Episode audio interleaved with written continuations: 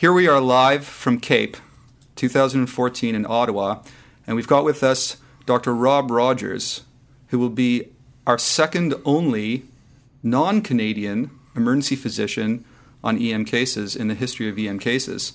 And your colleague and friend Amal Mattu was the first. Now we've got you, Rob. Rob's an emergency physician and associate professor at the University of Maryland School of Medicine in Baltimore. He's the director of the teaching course, an annual course for healthcare providers to become better teachers, and he's the founder of the iTeach EM blog. Welcome, Rob. Thanks for having me, Anton. We're going to be talking about social media and emergency medicine on the upcoming episode. Let's hear your best case ever related to social media and emergency medicine. Let it rip. All right, great. First of all, thanks for having me on the podcast. I've been following you for a bit, and uh, you're doing a great job.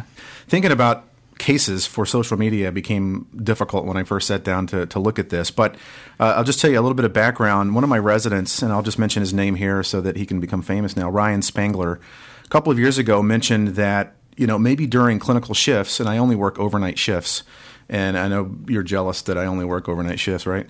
So uh, on an overnight shift, he said, you know, why don't you send out some tweets related to cases? Maybe you send out some CT scan images or X-ray images.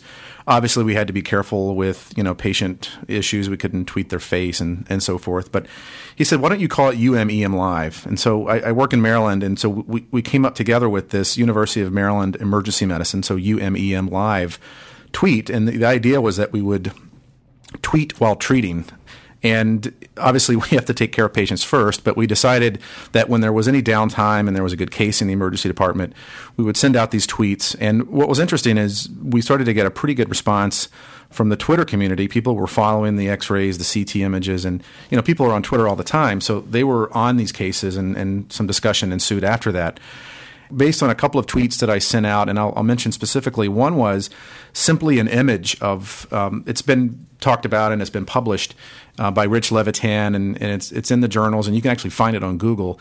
But if you actually Google intubating obese patients, you'll find this image of a lady who is really ramped up on some pillows. And the point of this pearl that we sent out on Twitter was to show that even in really obese patients, if you elevate them and bring their ear to their sternal notch and make those parallel to the floor, then what looks like a really difficult intubation becomes a very simple intubation. And Rich Levitan's talked about this in his airway course for a long time. And I've used it clinically for years, and it works really well.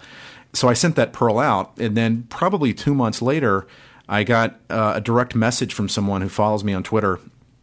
And this physician actually said, Thanks, Dr. Rogers. What you taught me on Twitter helped me save a life.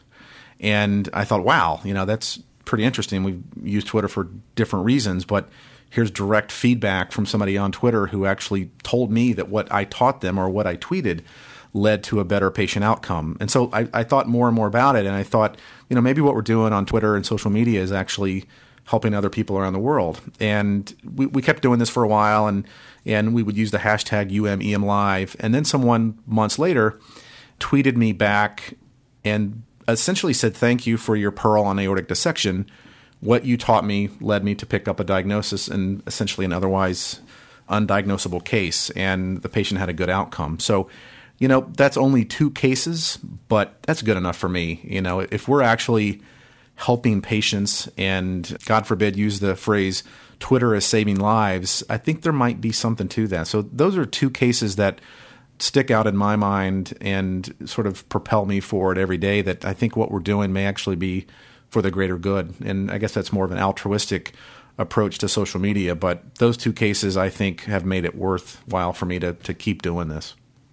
Great, Rob. So, on the upcoming episode, we're going to be talking about all the controversies around using social media as a medical education tool, about social media and how it can help your career as an emergency physician, about social media and what you have to be careful about when using social media, and more about how social media can hopefully save lives of your patients.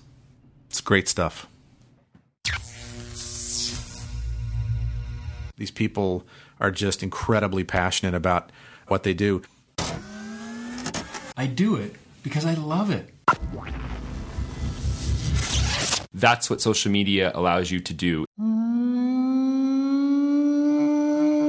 Something that you're passionate about. You can lead a horse to water, but you can't force it to drink. The best of foam will bubble up to the top. Experiential, the pearls, the pitfalls.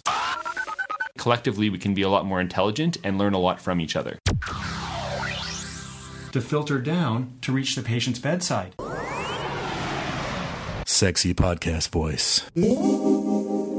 What are they doing in the classroom? Applying and creating something new. Group hug.